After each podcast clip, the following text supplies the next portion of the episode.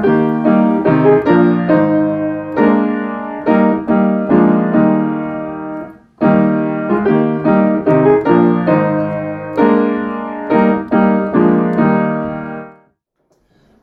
and welcome back to the Cincy Reformed Podcast. My name is Zach Wise. I'm here with my co-pastor Brandon Burks for this week's episode.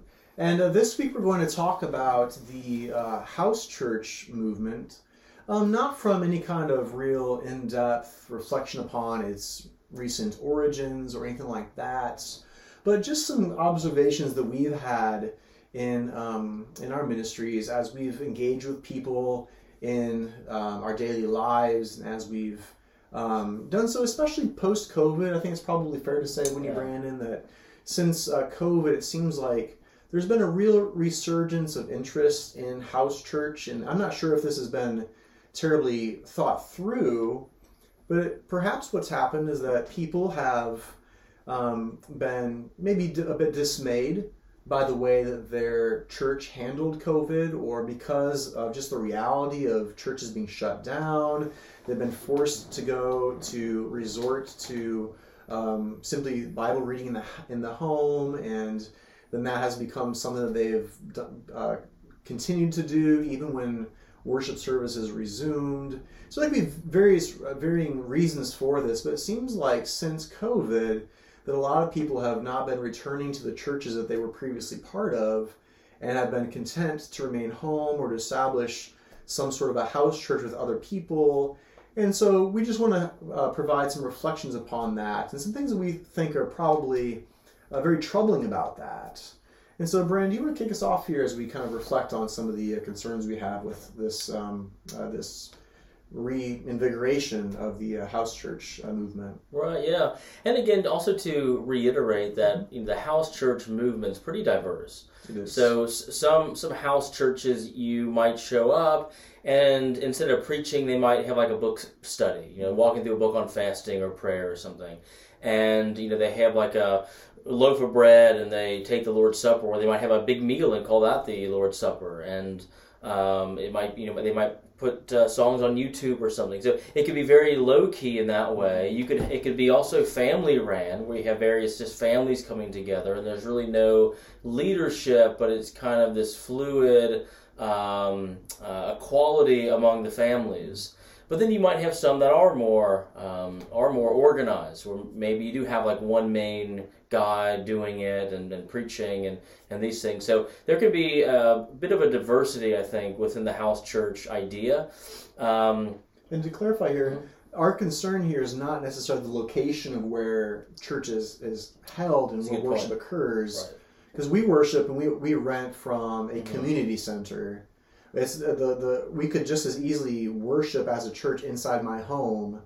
And that's not what we're talking about Right. here. We're not talking about exactly the, the location of worship, but within the house church movement, there's a sense of an anti-organization streak. I think is that fair to say? Yeah, yeah, yeah, and that's where I was going. Is like Okay, we, you, we yeah. have this. Yeah, the house church is going to be uh, more autonomous, Mhm. right? It's going to be more um, unorganized um, because we kind of almost have. In, in I think in our culture, you know, we have this kind of um, anti-authoritarian, anti-organization uh, bent, where you, will- you will hear people say things like, "You know, I love Jesus, I follow Christ, but I don't like organized religion." Well, Jesus organized it.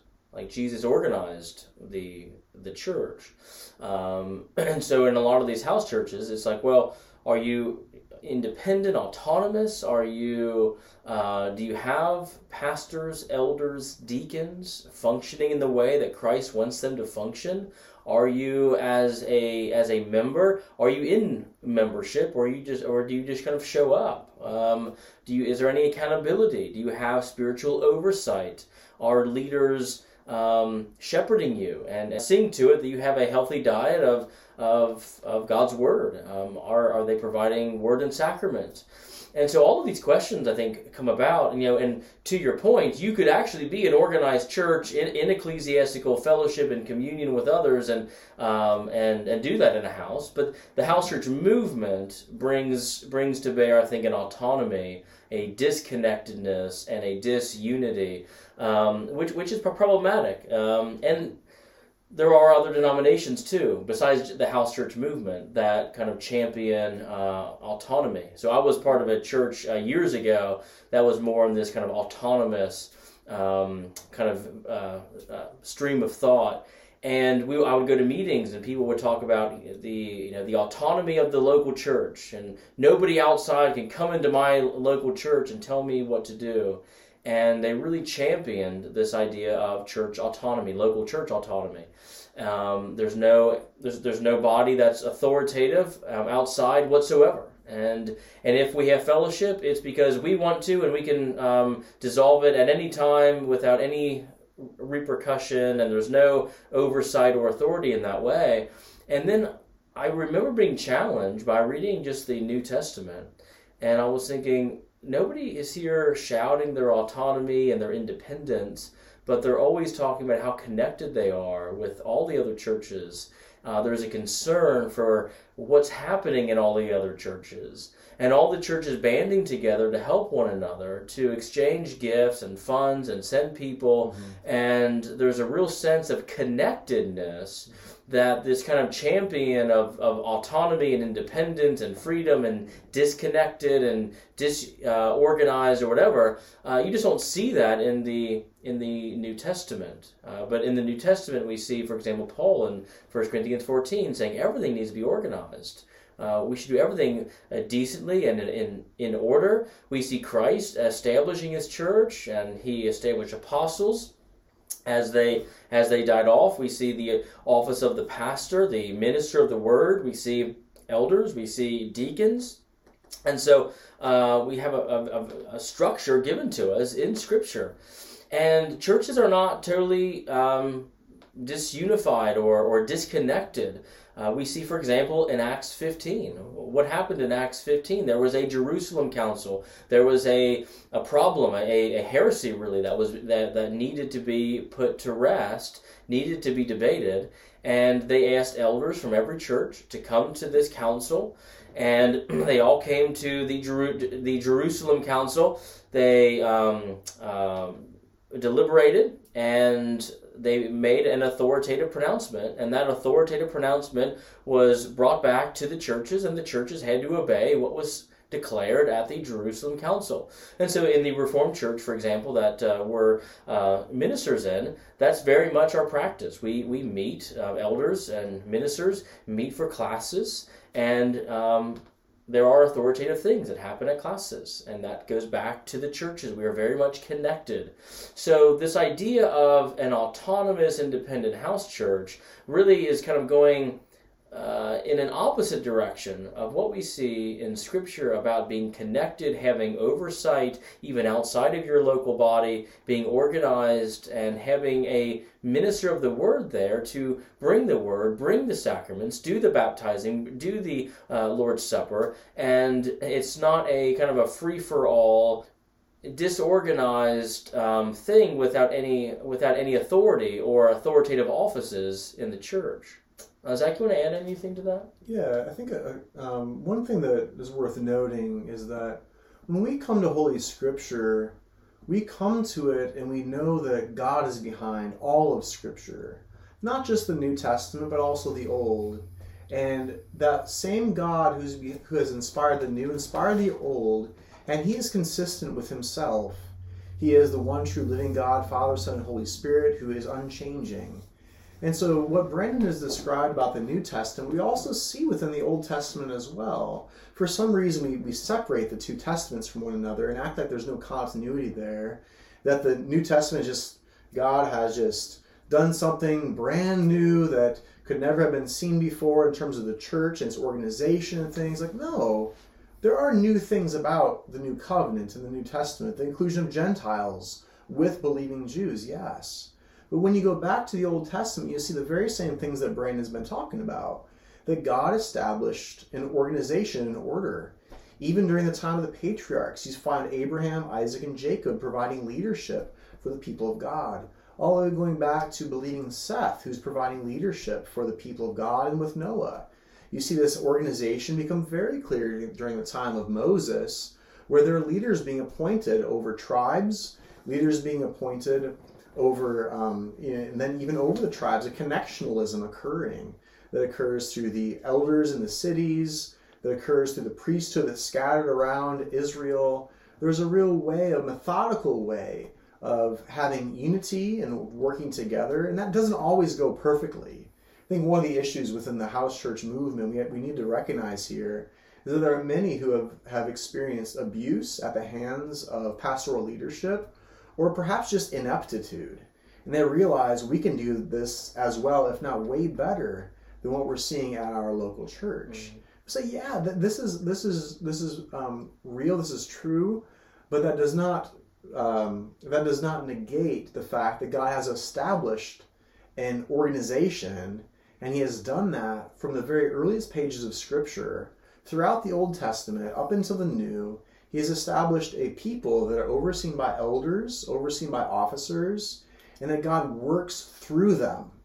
They are the ones who, in their office, are commissioned and then granted the gift of the Spirit in order that we might learn through the offices to not just submit to the offices, but to submit to Christ. And this uh, this is a pattern we see both Old Testament and also in the New Testament. And these officers aren't self-appointed. That's right. Like they don't stand up and say, "Well, I'm an officer today," or "I'm I'm, I'm a pastor today," mm-hmm. but they're appointed by an, ecclesi- an ecclesiastical body. That's right. Exactly.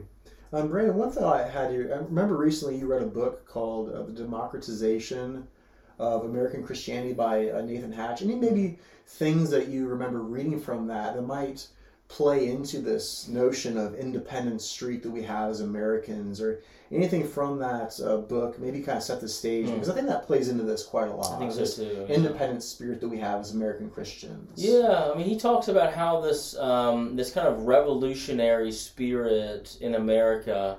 Uh, really kind of um, uh, poured over into the church, where uh, we wanted to kind of like you know bring off the chains of, of the king and and but we he also mentioned how there, there was really no internal brakes to that so, you know, as in, in the realm of, of politics and government, we wanted to be free from the tyranny of, of, of the king. Um, but at the same time, we started applying that to almost everything in life. And we started applying that even to the church.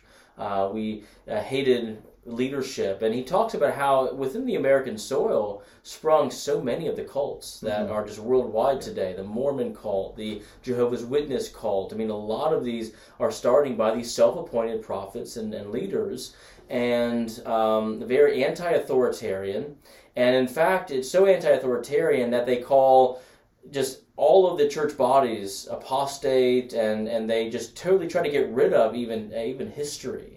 The whole history of the church is somehow seen now as corrupt, and we need to uh, recover by the self-appointed prophet uh, the, the the real ideal of what God would have for us. And um, and then now everybody uh, has has an equal say, and everybody can can vote one way or a, a different way, and it's it became instead of what did God say and how do I please God, it became, well, what do the people want and how do I give it to them? Where the power started to be now in the masses of people um, that were voting various things, even even contrary to God's word. It was totally in the hands of the people, not in the hands of the Bible anymore uh, in terms of matter, matters of the church. If, if the congregation wanted to go in a direction that was anti-biblical, and they had they had the um, uh, the majority, then they could go in that direction. And there was no there was no oversight, there was no accountability, there was nothing that could be done at all because. Uh, the powers of the people, and the people want to want to um, get rid of all outside external forces of, of authority and so, yeah, he talked in that book about this kind of spillover from the revolutionary uh, excitement that was happening, uh, you know, but, but, but then being applied to kind of everywhere else in life. Yeah, I think that that's notable that this sort of a house church movement we've been describing and talking about and critiquing here, this is not something that is springing up in other countries. This is really an American phenomenon. And that should cause us a sense of pause as we think about being recipients of a biblical tradition that has come down from the apostles, when you see something emerging out of one country and one culture that's very uh, unique to that um, uh, to that people, this democratic spirit that we have, it should actually act, it should actually cause us to say, well, maybe my American independency is speaking more loudly right now than the pages of Holy Scripture is speaking. Another good book too on this matter is uh, Mark Noll's um, America's God. And uh, Mark Noll in that book was talking about how Christianity in America, even even early on, you know, um, uh, in the 1700s, uh, um, really looked a lot different from Christianity in England or mm-hmm. Christianity um, throughout the world. America had uh, kind of a, uh, a unique flavor of Christianity. Now, I'm, I'm not saying that you know uh, Christianity in America is, is all bad or something, right, right. but we do have certain impulses because of our just national identity that somehow spills over sometimes into our church life, into how we even read the pages of Scripture. Mark Noll talks about how we kind of hijack language of freedom or liberty in Scripture and then begin to apply that in a more governmental political realm, even even things that really didn't, you know, it's not what the Bible is talking about, but we but it, we kind of capitalize on this language and then apply it to all these other hosts of things within government, um, and then we try to wed our American um, our American society with what the Bible's talking about. Uh, but yeah, Mark Noll he he had a, a, an interesting critique and also just kind of explanation of how we got to where we are today in America and how America's God had a different flavor uh, because we yeah we were more um, individualistic and you know, he talks about how earlier on, if you asked a Christian, um, you know, or, or if you asked someone, "Are you a Christian?" they would probably say, "Well, yeah, I've been baptized into the church, and um, I go to church every every Lord's Day, and uh, I'm a uh, member of the church, or something like that." And but now it's a more of a me and my jesus experiential individualistic um, kind of thing now. So there has been a change i think in the mindset and specifically in, in america. And you know i think one of the things you mentioned maybe we can kind of finish on this is that you mentioned that uh, we need to recognize that american christianity is not all bad. Right. I think that needs to be said as well about what we're calling the house church movement. I think that it's accurate to say that our concern here is not at all people having Bible studies in their homes right. and taking some liberty to do that. Say, hey, I want to have my friends over. We want to sing songs together. We want to read the Bible together and pray together. These are wonderful things that we would never oppose. And we do not at all believe that pastors and elders need to be micromanaging things that happen Monday through Saturday what we're trying to get across here is that what you do in your house as a form of Bible study is not the same as what happens on the Lord's Day with a called service that's being overseen by elders and ordained ministers, being served and the needs cared for by ordained deacons, and by this fellowship that comes together. Because what happens in a house church is that you're to have your friends there, you're to have your, your family members there, and it's not going to be that kind of diverse group that happens at church where people are unlike you. And this, this diversity of gifts gathered together under the oversight of shepherds and, and deacons. And so, what we're trying to say here is that we, you can have both and. Go back to your church or find a church that is operating in a healthy way and submit to that uh, biblical, not you know micromanaging oversight, but a biblical oversight. Submit to that, and then maintain your Bible studies in your home. Stop celebrating the sacraments there. Do that in your church context with the group of people that you did not select, the group of people that you did not invite over, but the people that God has invited, God has gathered together under the oversight of uh, elders and um, uh, pastors and deacons find that place and celebrate the sacraments there and receive the word preached there and still have your bible studies in your home. And so again we're not trying to say throw out the baby with the bathwater here but to reprioritize and to recognize that our american streak is not exactly helpful uh, to us in many uh, in many instances. Thanks so much for joining us. We um, appreciate your time we um, uh, invite you to check out more of our episodes at cincyreformed.org. Check out our church as well, westsidereformed.org. We're pastors of the Westside Reformed Church. We hope this has been helpful and thought provoking for you. And uh, check us out. Thanks. Bye bye.